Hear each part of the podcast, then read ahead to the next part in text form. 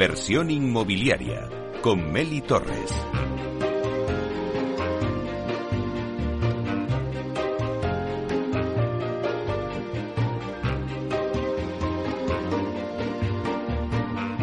Hola, ¿qué tal? Buenos días y bienvenidos a Inversión Inmobiliaria. Hoy hablamos de la introducción de la industrialización en el proceso constructivo. Hay muchos materiales utilizados en la edificación y por su abundancia y prestaciones, el hormigón sigue siendo uno de los principales materiales. Bueno, pues hoy en el debate vamos a analizar el futuro que tienen los elementos industrializados de hormigón en los edificios. Lo haremos con el grupo del clúster de la edificación que trabajan en ello y será en directo de 12 a 1 aquí en Inversión Inmobiliaria en Capital Radio. También lo podéis escuchar en los podcasts en nuestra página web capitalradio.es. Y si estás en el metaverso, pues también puedes desde el edificio de Central Land nos puedes escuchar este debate porque también estamos presentes en el metaverso. Somos el primer programa inmobiliario que estamos en el mundo digital de la mano de Datacasas Protect. Así que ya comenzamos.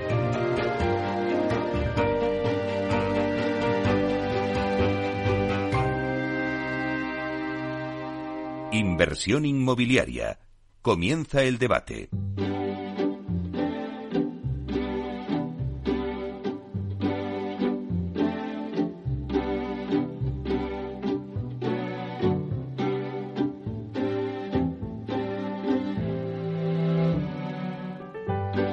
Bueno, pues esta sintonía que escuchamos nos anuncia el tiempo del debate y hoy hablamos de estandarización de componentes de hormigón industrializado en edificación. Bueno, por poner un poquito en situación al oyente, la edificación en España es con diferencia la actividad menos industrializada de las pertenecientes al sector secundario. Este hecho se debe a un gran abanico de factores, pues económicos, sociales, industriales. Sin embargo, el más probable es que tradicionalmente la construcción en nuestro país se ha realizado de modo casi artesanal, confiando en muchas ocasiones pues en la seguridad de un edificio, pues en la pulcritud de un ferralla o la pericia de un soldador, ¿no? Lo que hace imprescindible un control exhaustivo a pie de obra para asegurar que el resultado final sea el óptimo, el adecuado. A pesar de esto, eh, es llamativa eh, en el sector de la construcción en, España pues la, poca cualificación de mano de obra que hay. ¿no? En este contexto, eh, se hace aún más urgente la introducción de la industrialización en todo el proceso constructivo. ¿Por qué? Pues no solo se consigue con la industrialización eh, que de este modo pues el producto sea más óptimo en cuanto a aspecto o uniformidad, sino que también se aumenta su calidad y se sistematiza el control de, de esta, ¿no? Pero sobre todo lo que es importante es que se potencia la eficacia constructiva debido al incremento de la producción y el descenso de los plazos y de los costes. Bueno, pues eh, el primer paso sería la normalización del uso de elementos industrializados en la construcción y el segundo paso sería la estandarización de estos. Bueno, pues como antes decía en la introducción, hay muchos materiales utilizados en la edificación y por su abundancia y prestaciones el hormigón sigue siendo uno de los principales. Pues hoy en el debate vamos a analizar el futuro que tienen los elementos industrializados de hormigón en edificios. ¿Y con quién lo vamos a hacer? Bueno, pues lo vamos a hacer con un grupo del clúster de la edificación que está compuesto por empresas que desarrollan soluciones en esta línea que os he comentado, ¿no? Pues tenemos dentro de este grupo están empresas como Moltech, como Say System y las que hoy nos acompañan, que os voy a presentar ahora mismo y que estamos en directo aquí desde Capital Radio y que os paso a presentar. Bueno, pues en primer lugar tenemos con nosotros a José María Quirós, que es delegado de industrialización de Aedas Homes. Buenos días, José María días, Meli. Bueno, ya tenía ganas yo de que vinieras, ¿eh? Yo, yo de venir también, muchas gracias. Empezamos bien el año. gracias. Bueno, también le sigue María Vallejo, que es directora de proyectos y directora de obras en Morph Studio. Buenos días, María. Hola, buenos días, Meli, ¿qué tal? Bueno, pues un placer también que vengas, porque ya han pasado, eh, bueno, pues mm, distintas personas también de Morph por los estudios y por la radio. Así que, pues un placer que estés aquí con nosotros, María. Igualmente.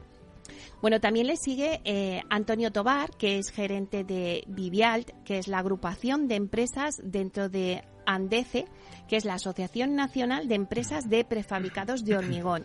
Buenos días, Antonio. Buenos días, Meli. Es un placer poder estar aquí con vosotros y participar en la visión sobre la industrialización que tenemos los fabricantes. Bueno, la verdad es que, eh, bueno, me hace mucha ilusión porque a veces eh, tocamos temas muy variados y hoy cuando decía hormigón, digo, madre mía, o sea, todo lo que voy a aprender hoy en este debate, madre mía, que parece que el hormigón, que es como que sabes todo, pero yo creo que me vais a, a mí, a todos los oyentes, nos vais a, a dar una gran lección.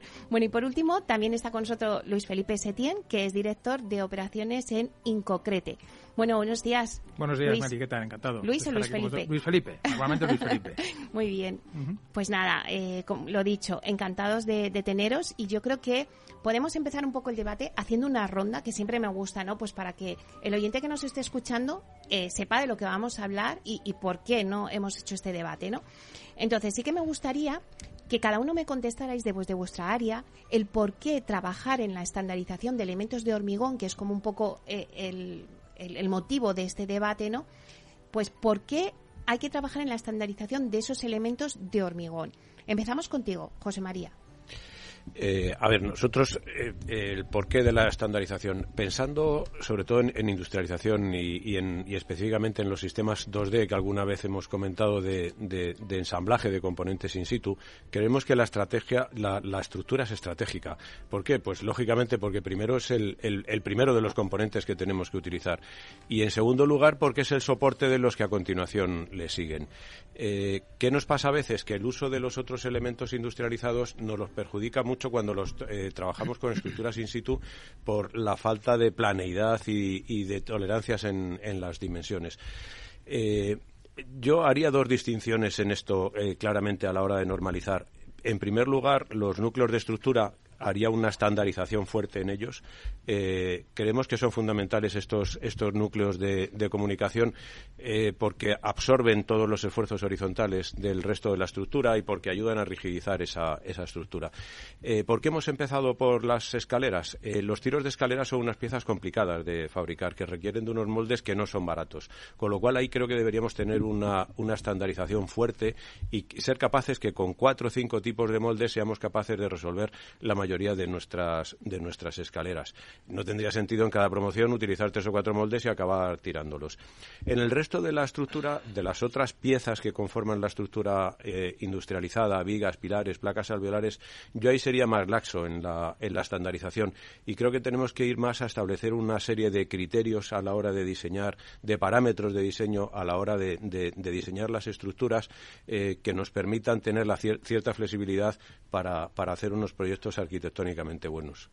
Claro, has puesto un ejemplo muy bueno, ¿no? En los tiros de escalera, que a lo mejor es lo que emple- ejemplifica más todo lo que vamos a contar hoy eh, en este debate. María. Pues nosotros, desde el punto de vista de los arquitectos, eh, la- el hormigón, claro, es, es, digamos, el material más versátil para, para un proyecto. Nosotros, claro, se utiliza desde la estructura y nosotros, en concreto en Morph, utilizamos muchísimo las fachadas industrializadas de hormigón y demás. Para que os hagáis una idea, se podría hacer un sillón de hormigón si quisiéramos. Entonces, por eso nos hemos dedicado mm, precisamente en dirección al hormigón, que es, eh, ya digo, como uno de los más usados. Y entonces, con respecto a la estandarización que ya ha introducido José María y que luego hablaremos más, pensamos inicialmente en las escaleras por esto, porque es un elemento muy repetitivo, que se utiliza muchísimo en un edificio, que todos los tramos tienden a ser iguales y, claro, es muy sencillo estandarizar con unas dimensiones mínimas que vienen determinadas bien por la normativa de incendios, muchas normativas también municipales, pero que se repite tanto que es muy fácil estandarizarlo para luego poderlo poner en, en casi cualquiera de los edificios que se puedan llegar a ejecutar. Y luego nosotros también en Morph utilizamos muchísimo en fachadas los, los elementos de hormigón, como he comentado antes, y se me ocurrió un ejemplo muy, muy sencillo, que es que, no sé, todos conocemos el edificio Torres Blancas, el que está en la entrada de la Nacional 2 a Madrid, ¿no? Sí que es todo circular. que es circular. Bueno, pues ese edificio se hizo en, en los años 60, fue pionero en su momento y demás.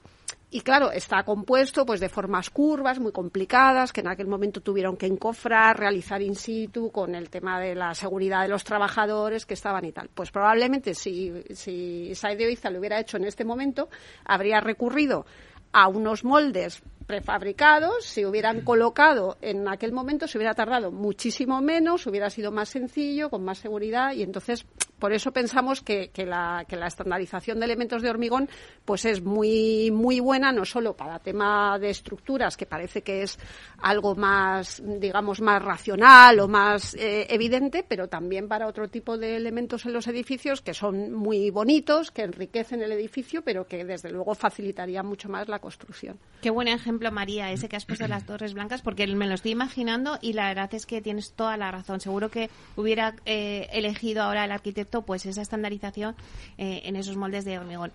Antonio, cuéntanos un poquito hacia dónde va la estandarización. Eh, bueno, eh, está claro las ventajas inherentes a un proceso industrializado sobre otro artesanal en cuanto a calidades y yo diría que, en cuanto a, plazos y por tanto costes, ¿no?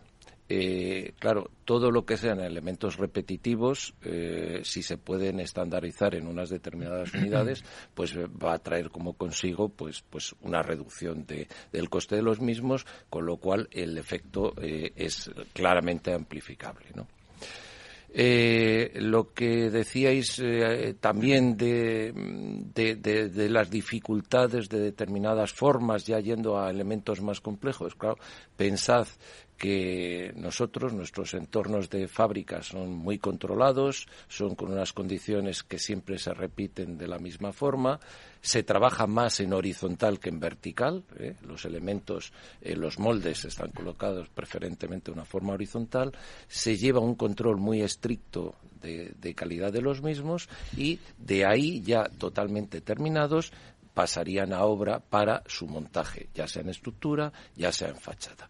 Claro, eh, de los elementos más sencillos, dígase escaleras, núcleos de ascensores, a los más complejos, formas alabeadas de estructura, hay una diferencia enorme. Pero la industria es capaz de responder de una forma eficaz. Claro, cuanto más estandarizados sean, más repetitivos, los costes serán más competitivos, con lo cual se implementará esa calidad y esos, esos buenos acabados sin perjuicio de la creatividad. Claro, esa es la tendencia a la que tenemos que llegar. Eh, Luis Felipe. Bueno, pues yo un poco, eh, estando de acuerdo con todo lo que han dicho mis, mis compañeros, por dar una versión un poco más generalista y aportar a lo mejor o poner en, en, valor lo que es la industrialización como tal, a mí me gustaría eh, definir lo que para nosotros es exactamente la industrialización, porque muchas veces tendemos a confundir industrialización con elementos prefabricados y no es exactamente eso. Entonces, para nosotros en, en iConcret, eh, la industrialización es, oye, pues poder emplear sistemas constructivos eficientes que permitan ejecutar siempre de la misma forma, como ha dicho también Antonio, eh, dar lugar a procesos muy bien planificados de antemano con un flujo continuo de recursos, ejecutar las obras de forma seriada con actividades estandarizadas que acoten costes y reduzcan plazos, eh, integrar de forma más temprana que en la construcción tradicional a los diferentes proveedores o contratistas industriales, pueden entrar a trabajar antes y eso redunda en una reducción de plazos considerable. Eh, aprovechar la tecnología y la innovación en nuestras plantas de prefabricación con lo que todo eso supone en cuanto a ahorros energéticos, ahorros un poco de, coste de mano de obra y demás. Y por último, pues bueno, el, poder ejecutar actividades llevadas a cabo por una mano de obra mm, competente y muy especializada en entornos de trabajo mm, muy seguros y, en condiciones de seguridad, como digo, mayores o más elevadas que en la construcción tradicional. Claro, eso es muy importante lo que ha dicho Luis Felipe de ver eh, esa diferencia entre industrialización y estandarización. Pero María, eh, ¿qué aporta la prefabricación a un proyecto? Pues eh, precisamente lo que ha comentado Luis Felipe depende mucho de si estamos hablando simplemente de elementos prefabricados, porque se denomina elemento prefabricado a cualquier cosa que se realiza fuera de la obra, se transporta y se pone en, allí en el Tajo, pero claro, podríamos estar hablando de un ladrillo. Un ladrillo se fabrica fuera de la obra y se transporta y se pone, pero claro, el, modo artesanal en que se monta en obra no lo hace eh, factible de ser considerado un elemento prefabricado. Pero el siguiente paso podrían ser estos elementos de fachada que comentamos que se fabrican fuera de la obra, se transportan y se montan con unos simples anclajes en, en, la, en el tajo. Entonces, dependiendo de eso, pues hay, elementos que tienen más ventajas o menos ventajas dependiendo del grado de prefabricación o industrialización que tienen.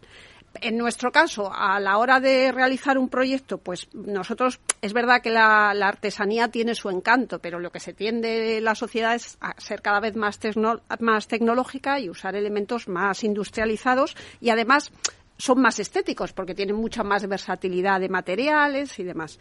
Además, lo que se busca generalmente es una reducción de plazo, que no es algo que dependa directamente de los arquitectos, pero lo que se busca siempre con el, uso de la prefabricación y la, industrialización es que se reduzcan los plazos de, ejecución. Pero además, también normalmente se aumenta la calidad. No es lo mismo un, material que tú realizas en obra, que es completamente artesanal, que algo que traes de fábrica, que tiene una norma, vamos, un DIT asociado, con una serie de características y tal. Además, la calidad se ha podido controlar mucho más que, si se ha ejecutado directamente en obra. También tiene más eficacia constructiva, menos residuos, es más sostenible. Además, lo que hemos comentado, yo creo que un poco todos, los elementos prefabricados o industrializados hacen que la vida del trabajador que los está ejecutando sea mucho mejor. Es ah. decir, hay muchos más riesgos en una obra que en algo que se realiza en taller y eso también es muy importante. En el caso de los arquitectos, pues como contrapartida diríamos que nos producen unos condicionantes en el proyecto. Pero es verdad que no tienen por qué reducir la, creatividad. Si se asimilan desde el inicio del, proyecto, nosotros contamos ya con, esa, con esos condicionantes y los, y los integramos en el proyecto, que es en realidad lo ideal, para que luego todo funcione correctamente y todo esté bien ejecutado. Y luego, en nuestro caso, en el caso de Morph, somos pioneros en el uso de la tecnología BIM y eso también es muy bueno a la hora de aplicar elementos estandarizados y así nos lo han dicho pues muchos de los fabricantes que claro aportamos una solución en 3D que es muy fácil de estandarizar y de aplicar en la fabricación para que todo llegue a, buen fin. Claro, has dicho una cosa muy importante María y es eh, que con la estandarización se aumenta la calidad y además se puede controlar. Pero claro, yo José María me pregunto porque a veces en el pues en el día a día y en la calle pues parece como que dices, oye, una casa prefabricada y como que dices, no sé si, si, o sea, como ese deje negativo, que no sé si, yo lo que te quería preguntar, José María, es que si eh, afecta el elemento industrializado a la imagen de cara al comprador. No, rotundamente no. A ver, es que yo en eso, y yo, María lo, apuntaba ahí, eh, un elemento prefabricado de hormigón tiene mucha más calidad, mucha más fiabilidad, mucha más durabilidad que uno ejecutado in situ. Eh, y, yo creo que alguna vez se ha asociado prefabricación con mala calidad. Distinto es el caso de la vivienda prefabricada, no, no la industrializada. Las viviendas prefabricadas antiguamente eran unas viviendas que se hacían casi para un uso temporal, para realojos, para segunda vivienda, y en las que, además de esa temporalidad en su uso, lo que se buscaba era un bajo coste lógicamente asociado a una baja calidad. Y entonces había ese concepto peyorativo de las viviendas prefabricadas.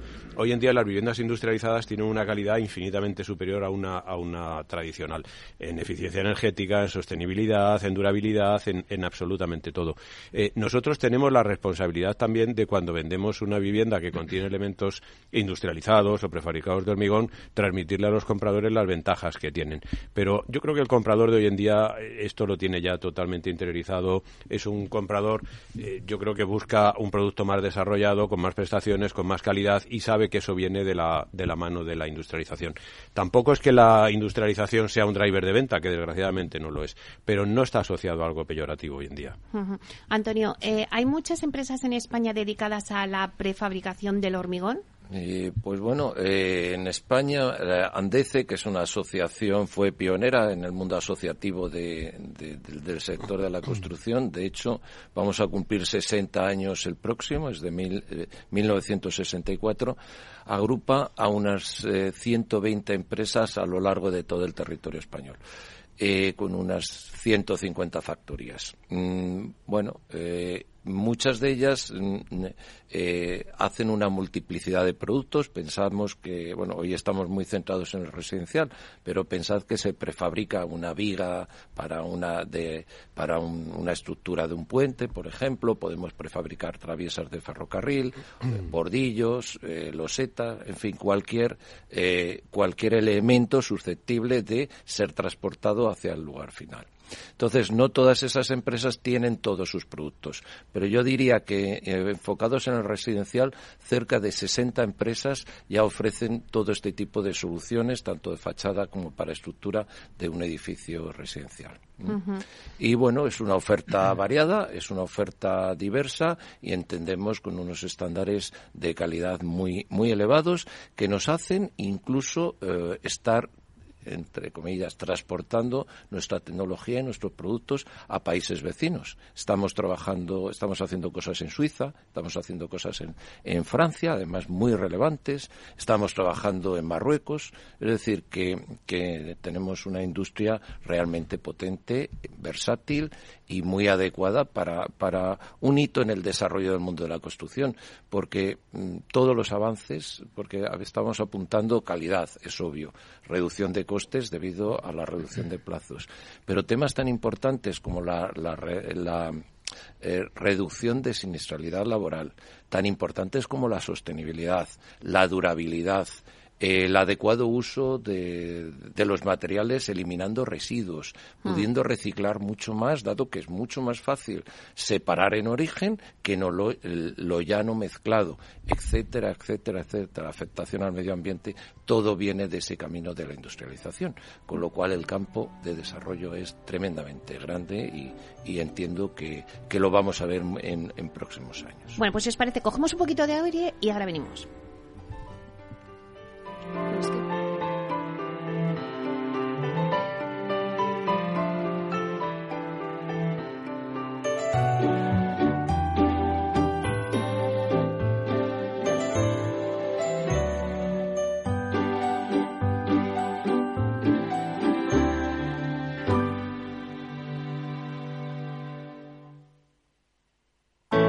Artesanía, tecnología y lujo de la mano de Grato una marca española líder en fabricación de pavimentos de parqué de ingeniería y carpintería para interiorismo de madera de roble europeo, procedente exclusivamente de bosques gestionados de forma sostenible. Grato te ofrece las mejores calidades para tus proyectos residenciales y hoteleros, fabricando tanto parqué de ingeniería como cocinas, puertas, armarios y muebles de baño con exclusivos diseños, siempre con trato directo de fábrica. Grato da vida a espacios en todos los rincones del mundo con productos sostenibles, duraderos, de alta calidad y personalizables.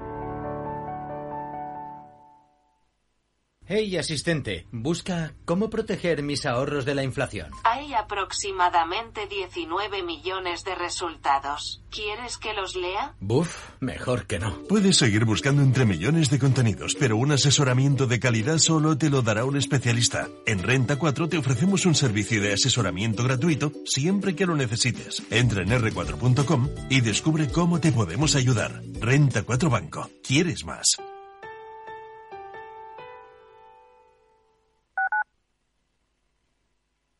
Capital Radio, Madrid, 103.2 FM. Disfruta de la mejor cocina gallega en Montes de Galicia. Todo un clásico moderno en el barrio de Salamanca. Disfruta de la variada dieta atlántica, de las mejores carnes y pescados tratados con respeto y transparencia y regados con una de las mejores bodegas de la zona. En grupo, en familia o en pareja, Montes de Galicia te ofrece el espacio perfecto en cada ocasión.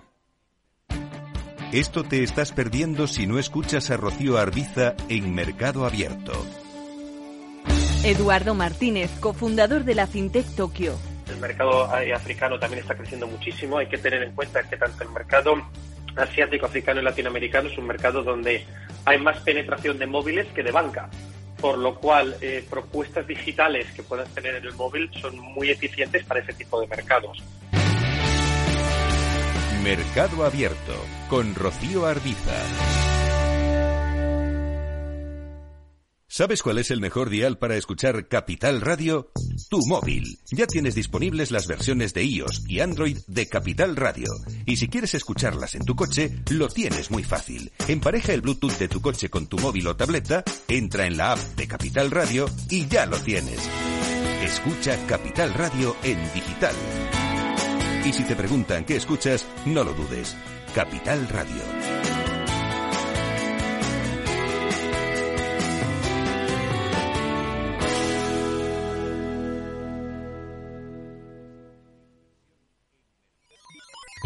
Los robots escuchamos Capital Radio.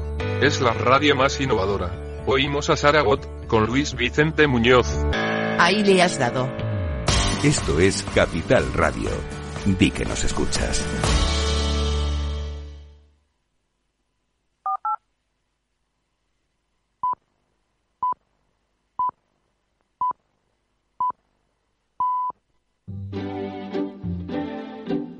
Inversión inmobiliaria con Meli Torres.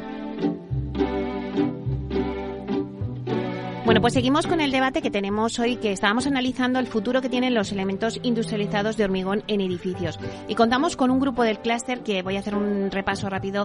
A quien tenemos en la mesa está con nosotros José María Quirós, que es delegado de industrialización de Aidas Homes. Le sigue María Vallejo, que es directora de proyectos y directora de obras en Morph Studio. También está con nosotros Antonio Tobar, que es gerente de Vivialt, agrupación de empresas dentro de Andece. Y también Luis Felipe Setien, que es director de operaciones en Inco, y Concrete. Entonces, eh, Luis, antes, Luis Felipe, eh, habías comentado eh, que era muy importante el tema de la industrialización, sobre todo en plazos y costes. Yo mm, te pregunto, ¿cómo afecta el uso de elementos industrializados al plazo y coste de una obra? Bueno, a ver, la conclusión principal que hemos eh, sacado y que tenemos a día de hoy es que las edificaciones industrializadas compiten en coste con la construcción tradicional. Evidentemente, depende de con, qué lo compares. Es decir, si te vas a lo mejor a ambientes más rústicos en los que las edificaciones o los proyectos tienen unos niveles de acabados o tienen unas calidades algo inferiores, bueno, el hormigón todos sabemos que no es barato. El hormigón mm, vale lo que vale. Ahí, bueno, pues ahí posiblemente eh, la industrialización pueda encarecer un poco.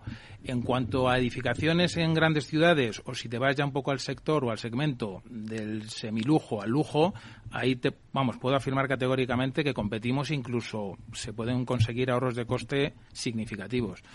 En cuanto a plazo, está clarísimo que se ahorra. Se ahorra mm, del orden de aproximadamente un tercio del plazo que puede suponer ejecutar una obra en tradicional. Pues una obra de 18 meses en tradicional, en industrialización se puede hacer, yo creo que perfectamente en 12. ¿Vale? Entonces, bueno, luego unido a todo esto está el grave problema que no hemos comentado aquí todavía ahora mismo a día de hoy de la mano de obra.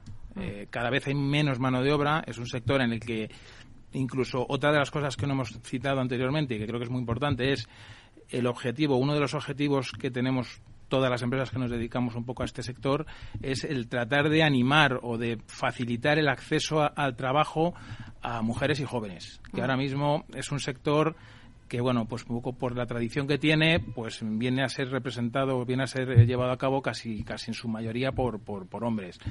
Creo que la industrialización va a favorecer entornos de trabajo mucho más seguros, mucho más cómodos, mucho más eficientes y yo creo que eso va a animar o va a ayudar a, incorporar a un mayor número de mujeres y a un mayor número de jóvenes a que digamos eh, se, incorporen al, sector de la industrialización. Claro, y, antes eh, habíais hablado, José María había hablado de las escaleras, pero yo pregunto, eh, María, ¿qué elementos son los más susceptibles de ser industrializados? Pues mira, yo creo que prácticamente todos. La verdad es que depende muchísimo de la tipología del edificio del que estemos hablando. Obviamente todos, por ejemplo, pensamos en una nave industrial y casi todos ya estamos considerando que la estructura va a ser prefabricada y demás porque es un edificio muy sencillo de, realizar, una gran nave y además la estructura aporta en la estructura prefabricada por la mejor calidad del hormigón, por su fabricación, por su control de calidad que antes estábamos comentando en el descanso, que es verdad que viene ya de, de fábrica, no hay que esperar en la obra a que, a que dé esa resistencia al hormigón, pues se consiguen mejores grandes luces y entonces se puede aplicar a ese tipo de edificios. Pero en realidad se, se puede prefabricar o se pueden usar elementos prefabricados o industrializados en, en todo. Ya comento, en cimentación, pues hay pilares de Inca y muros prefabricados de contención. La estructura se puede hacer pues no solo un, esqueleto completo, también se pueden utilizar partes horizontales, pues las, las losas alveolares, tal, están muy... Pero también hay sistemas completos de estructura en pequeños edificios y en medianos edificios se utiliza un sistema completo, pero a lo mejor cosas que tampoco se piensan tanto como son las instalaciones, pues es verdad que en saneamiento se utiliza muchísimo un sistema que todos conocemos la marca comercial, que se monta en obra y viene prefabricado y, además se pueden usar también depósitos de gran tamaño prefabricados.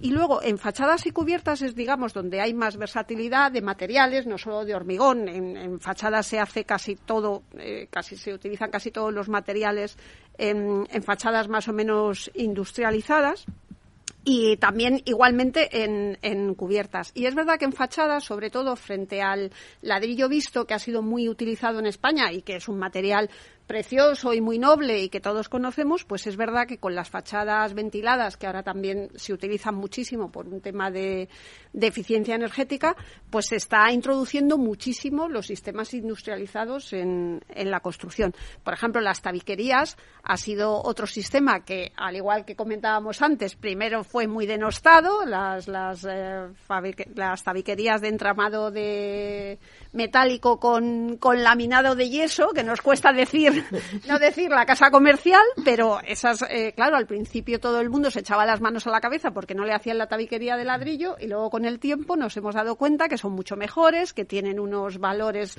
de, de, de transmisión térmica, de aislamiento a ruido mucho mejores, que no se destrozan, hablando en plata, cuando tú metes las instalaciones, pues estos sistemas de laminado de yeso permiten que seguir manteniendo las, las mismas condiciones. Y luego en el caso de las instalaciones, que sería como eh, quizá la parte más tecnológica de los edificios, pero es verdad que en las viviendas cada vez se están metiendo, incluso en edificios de viviendas se utilizan cada vez instalaciones más sofisticadas. Y es verdad que ahí la tecnología y la industria pues, pues va por delante. Y una de las cosas que nosotros estamos eh, introduciendo eh, muchísimo en los proyectos, especialmente en proyectos, por ejemplo, nosotros hacemos muchas residencias de estudiantes en Morph Studio y estamos utilizando muchísimo los baños prefabricados. El baño completo viene de fábrica. Claro, si pensamos en una residencia de 600 habitaciones que tiene 600 baños idénticos, pues es absurdo pensar que un señor alicatador tiene que estar en obra cortando de mala manera y tal, cuando tú realmente los puedes fabricar fuera y los baños vienen, se colocan en obra y se tarda bueno, yo diría que una tercera parte en, hacer los baños, ¿no? Nosotros, por ejemplo, de lo que estaba comentando antes Luis Felipe, de los plazos, nosotros hicimos una residencia en Málaga que tenía no solo los baños prefabricados, sino que tenía un sistema que se llama Steel Frame, que bueno, esto sí es una casa comercial, pero si no, no sé cómo llamarlo, que, que utiliza una estructura de, de, metálica y luego se le puede aplicar cualquier tipo de panel y con eso hicimos la residencia en nueve meses. O sea, entre los baños y, y, ese sistema se consiguió acortar muchísimo el plazo. También es cierto que ha habido veces que se han propuesto en proyecto sistemas de este tipo y luego la constructora final al final no ha considerado que se reducía tanto el plazo y tal y se han eliminado esto puede ser un inconveniente para nosotros, pero no lo es tanto como lo contrario. Es decir, si nosotros pensamos en que los baños van a ser industrializados y los seriamos, colocamos los patinillos en el mismo sitio, todo de manera ordenada, y luego finalmente no son prefabricados, en realidad nos influye muchísimo menos que lo contrario. Uh -huh. Lo que es muy difícil es hacer un proyecto sin contar con estos elementos y luego introducirlo en claro. el último momento. Claro, pues eh, vemos muchas ventajas, pero también eh, hay barreras. José María, ¿qué barreras habéis encontrado en la implementación? Implementación de estas soluciones? Nosotros básicamente eh, lo, hemos, lo, lo, utilizamos en, en, fachadas, que yo creo que es un producto, antes lo decía Antonio, bastante desarrollado. Hay un montón de fabricantes que tienen una calidad fantástica, eh, pero cuando en AEDAS nos empeñamos en industrializar las estructuras, lógicamente había que hacer estructuras de hormigón, también las hacemos de, de acero y de, y de, madera, pero era importante empezar a hacer estructuras eh, industrializadas de hormigón. Eh, descubrimos que la mayoría de los sistemas que nos encontramos en, que tenían los fabricantes eran heredados de, tú antes lo decías, de la fabricación de naves del sector logístico. Claro, eso en residencial, que es a lo que nos dedicamos nosotros, es implanteable. Eran casi todo estructuras en las que las vigas se apoyaban en pilares en ménsulas, generaban unos pilares eh, con unas dimensiones tremendas, unas vigas con unos descuelgues que hacían luego imposibles el trazado de las instalaciones. Encontramos bastantes problemas en ese sentido y un sobrecoste bestial. ¿eh? Todo esto junto.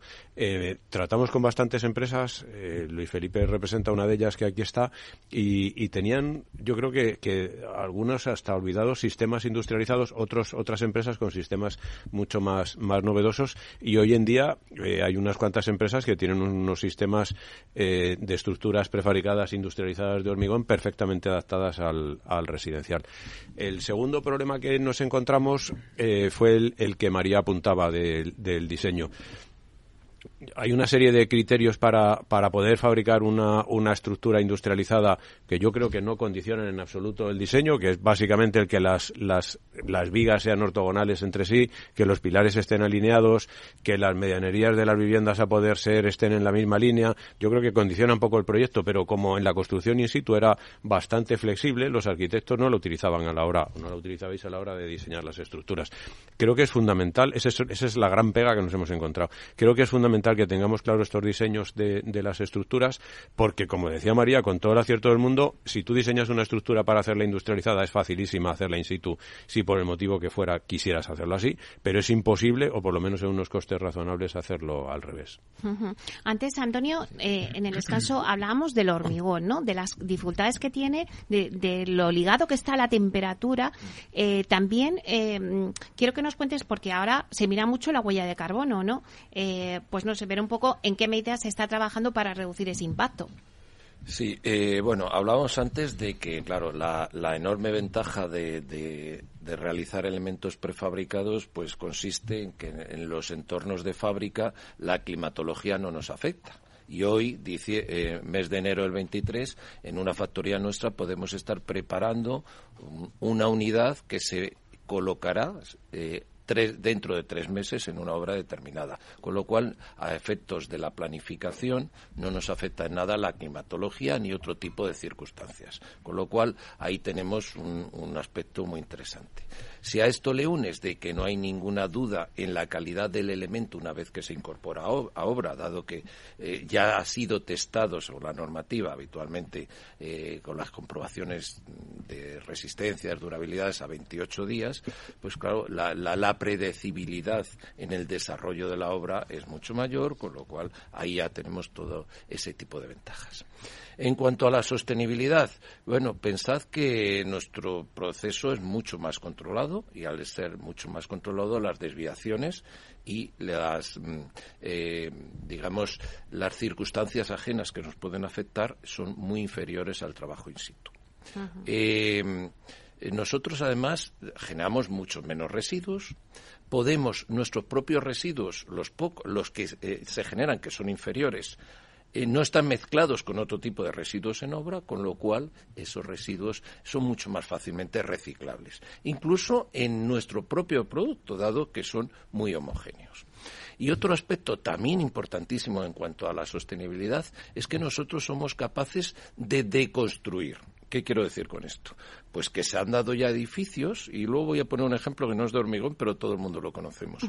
Eh, se han dado eh, casos de que un edificio ha llegado al final de su vida útil, se puede desmontar y esos mismos elementos prefabricados montar en otro lugar con unas tipologías parecidas. Esto se ha dado se ha dado en el mundo del hormigón y se ha dado recientemente en el Mundial de Qatar. Los futboleros habréis oído que había un estadio SA 974 que estaba, em, estaba eh, creo que el diseño era de una firma española, hecho de contenedores. Ese estadio, el mismo día que se celebró el último partido, se empezó a deconstruir y se va a volver a implementar en otro lugar. Imaginaros desde el punto de vista de sostenibilidad, de huella de carbono y sobre todo el impacto en la vida útil de, mm. de esa construcción la importancia que tiene. Con lo cual, pues realmente, desde un punto de vista teórico, solo hay ventajas.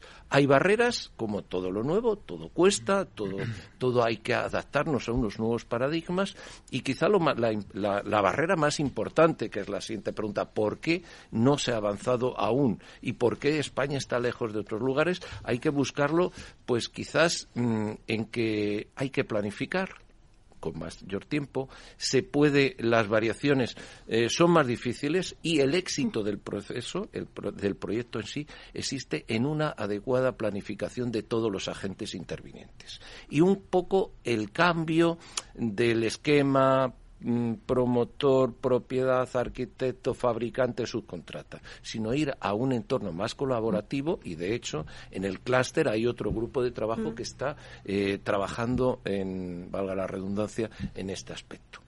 Bueno, creo que vamos a asistir a un crecimiento exponencial, no me cabe la menor duda, que por todos los requerimientos, sostenibilidad, durabilidad, vida útil, calidad, conciliación, eh, reducción de, siniestralidad, la, industrialización en el residencial va a alcanzar cuotas muy parecidas a lo que ha sucedido en el terciario y en el industrial hace décadas ya.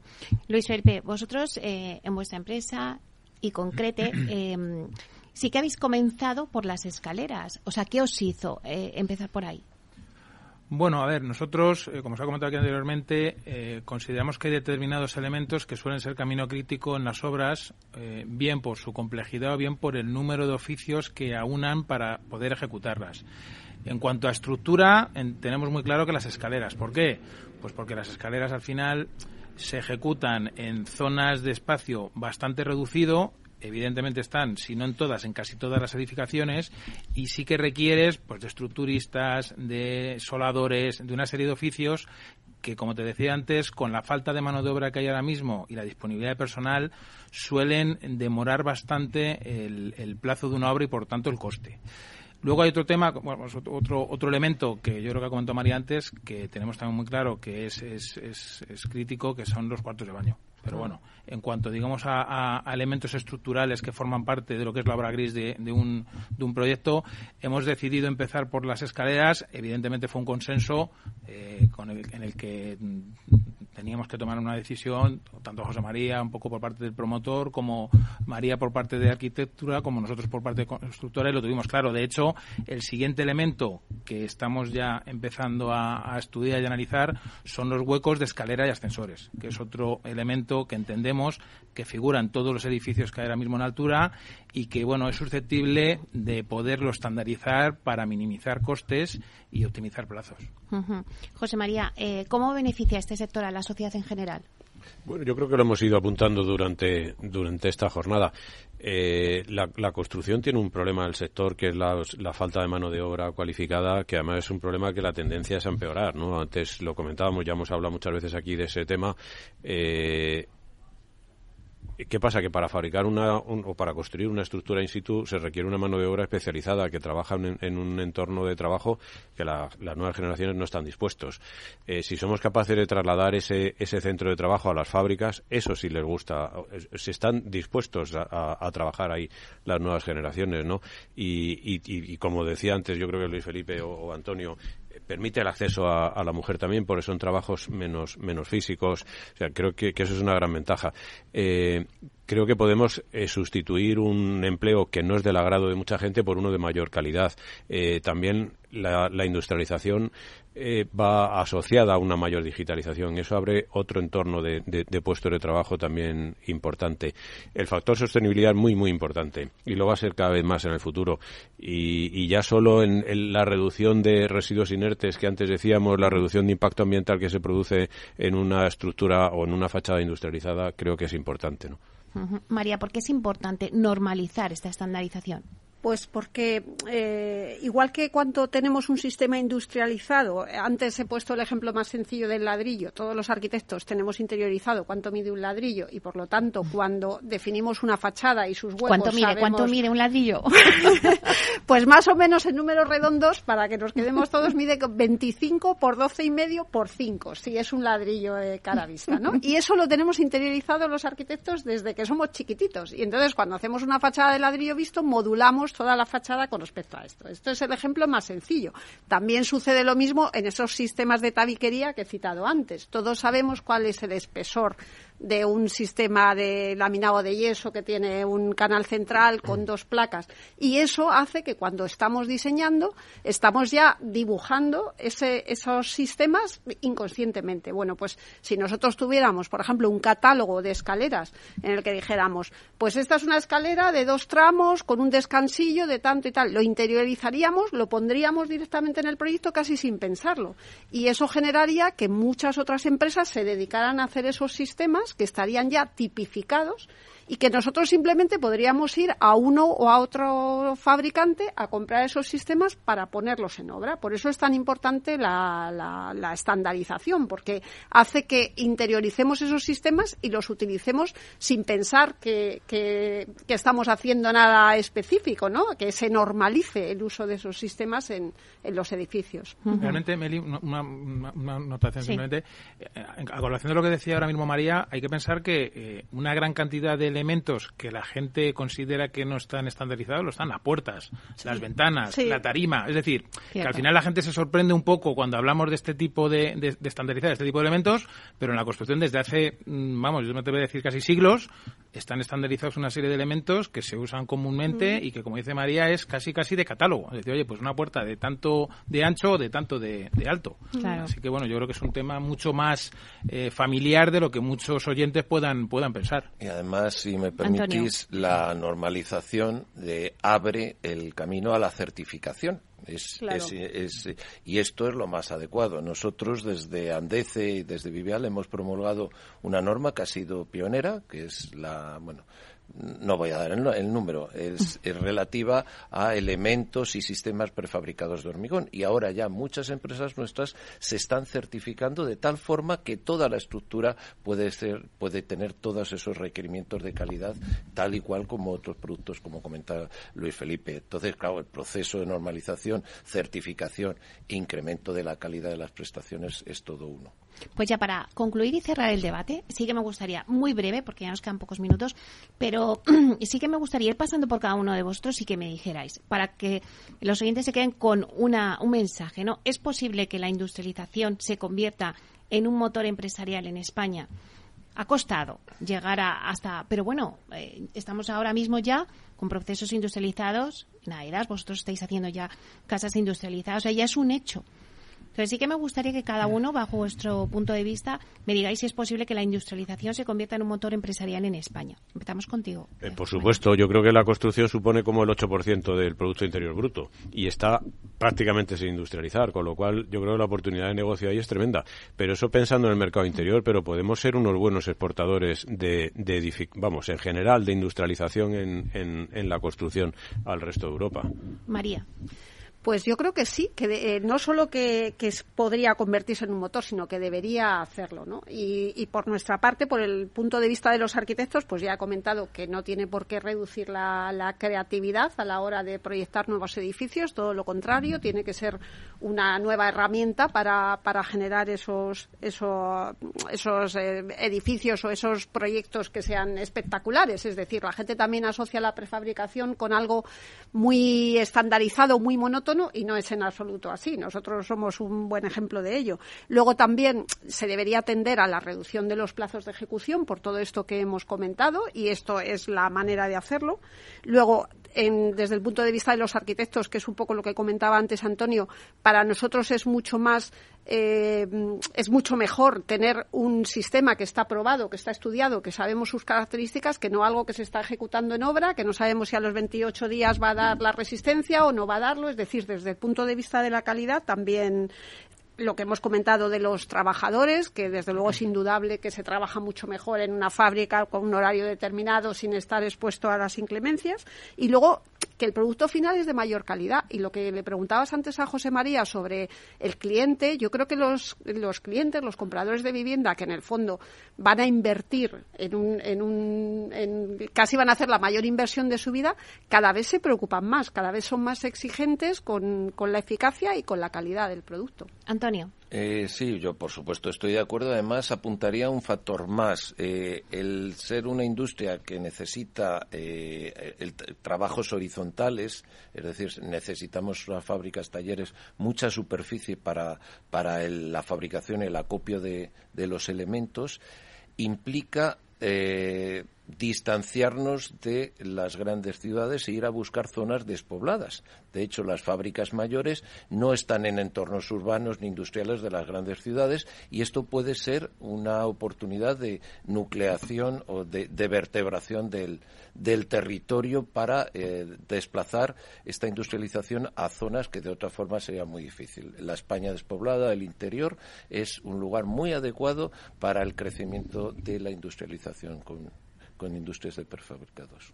Luis Felipe. Yo estoy totalmente convencido de que va a ser un motor económico en España de aquí a muy poco tiempo y principalmente porque eh, los principales agentes impulsores del asunto, como las, como las empresas de, de, José María, como AEDAS, por ejemplo, o, como los estudios de arquitectura, como MOR, creo que, están apostando por ello y, bueno, cada vez hay mayor conocimiento. Empresas constructoras, ya somos unos cuantos los que llevamos dedicándonos al asunto desde hace varios años y yo creo que, de aquí a menos de lo que la gente puede pensar va a ser uno de los motores económicos de, la economía española, seguro, vamos.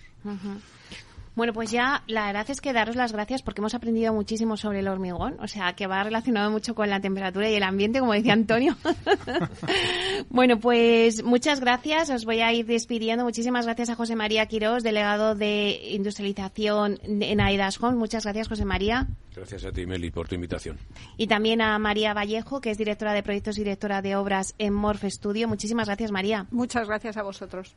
Antonio Tobar, gerente de Vivial, agrupación de empresas dentro de Andece. Muchísimas gracias, Antonio. ha sido un placer y encantado de, que se pueda repetir en un futuro la experiencia. Claro que sí. Y también muchísimas gracias a Luis Felipe Setién, que es director de operaciones en iConcrete. Muchísimas gracias por estar aquí. Pues nada, un placer y encantado de haber estado aquí con vosotros y con vuestros oyentes. Bueno, pues hasta aquí nuestro programa de inversión inmobiliaria. Muchas gracias a todos los que nos escuchan a través de Capital Radio. Gracias por estar al otro lado de las ondas. Gracias también de parte del equipo que hace posible este espacio, de Juanda Cañadas en la realización técnica y de quien les habla, Meli Torres. Ahora os dejamos con nuestro compañero Miguel Ángel Laguna en Humanos en la Oficina. Que paséis un buen fin de semana y ser felices.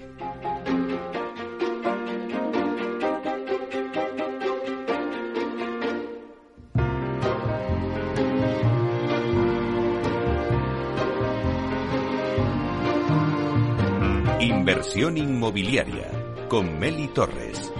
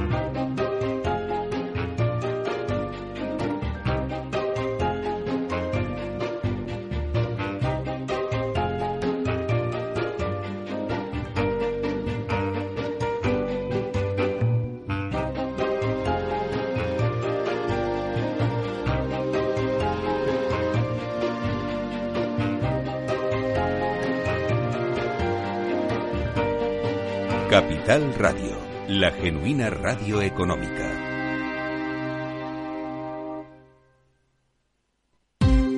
Ya no estamos en la era de la información, estamos en la era de la gestión de los datos y de la inteligencia artificial. El tratamiento inteligente de estos datos proporciona un valor enorme a las empresas en sus procesos de negocio. En Piper Lab ayudamos a nuestros clientes a tomar decisiones de negocio basadas en datos. Escúchanos todos los lunes en el espacio de Big Data de Capital, la Bolsa y la Vida. Capital Radio, Madrid, 103.2 FM. Gráficas Naciones. Más de 50 años de experiencia en el sector de las artes gráficas. Apostamos por la última tecnología tanto en impresión offset como en digital y gran formato. Realizamos todo tipo de impresión. Tarjetas de visita, folletos, libros, vinilos, decoración y montaje de stands. Más información en el 91 629 2145 o en gráficasnaciones.es.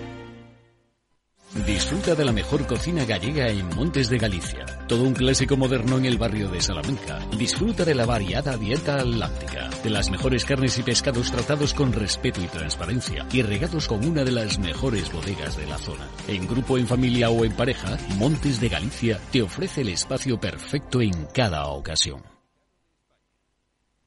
Esto te estás perdiendo si no escuchas a Luis Vicente Muñoz en Capital, La Bolsa y la Vida.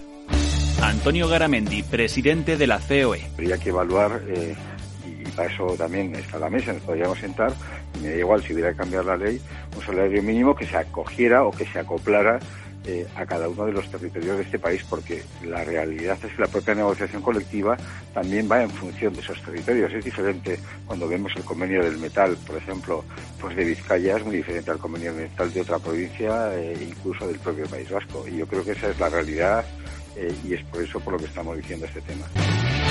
No te confundas. Capital, la bolsa y la vida con Luis Vicente Muñoz, el original.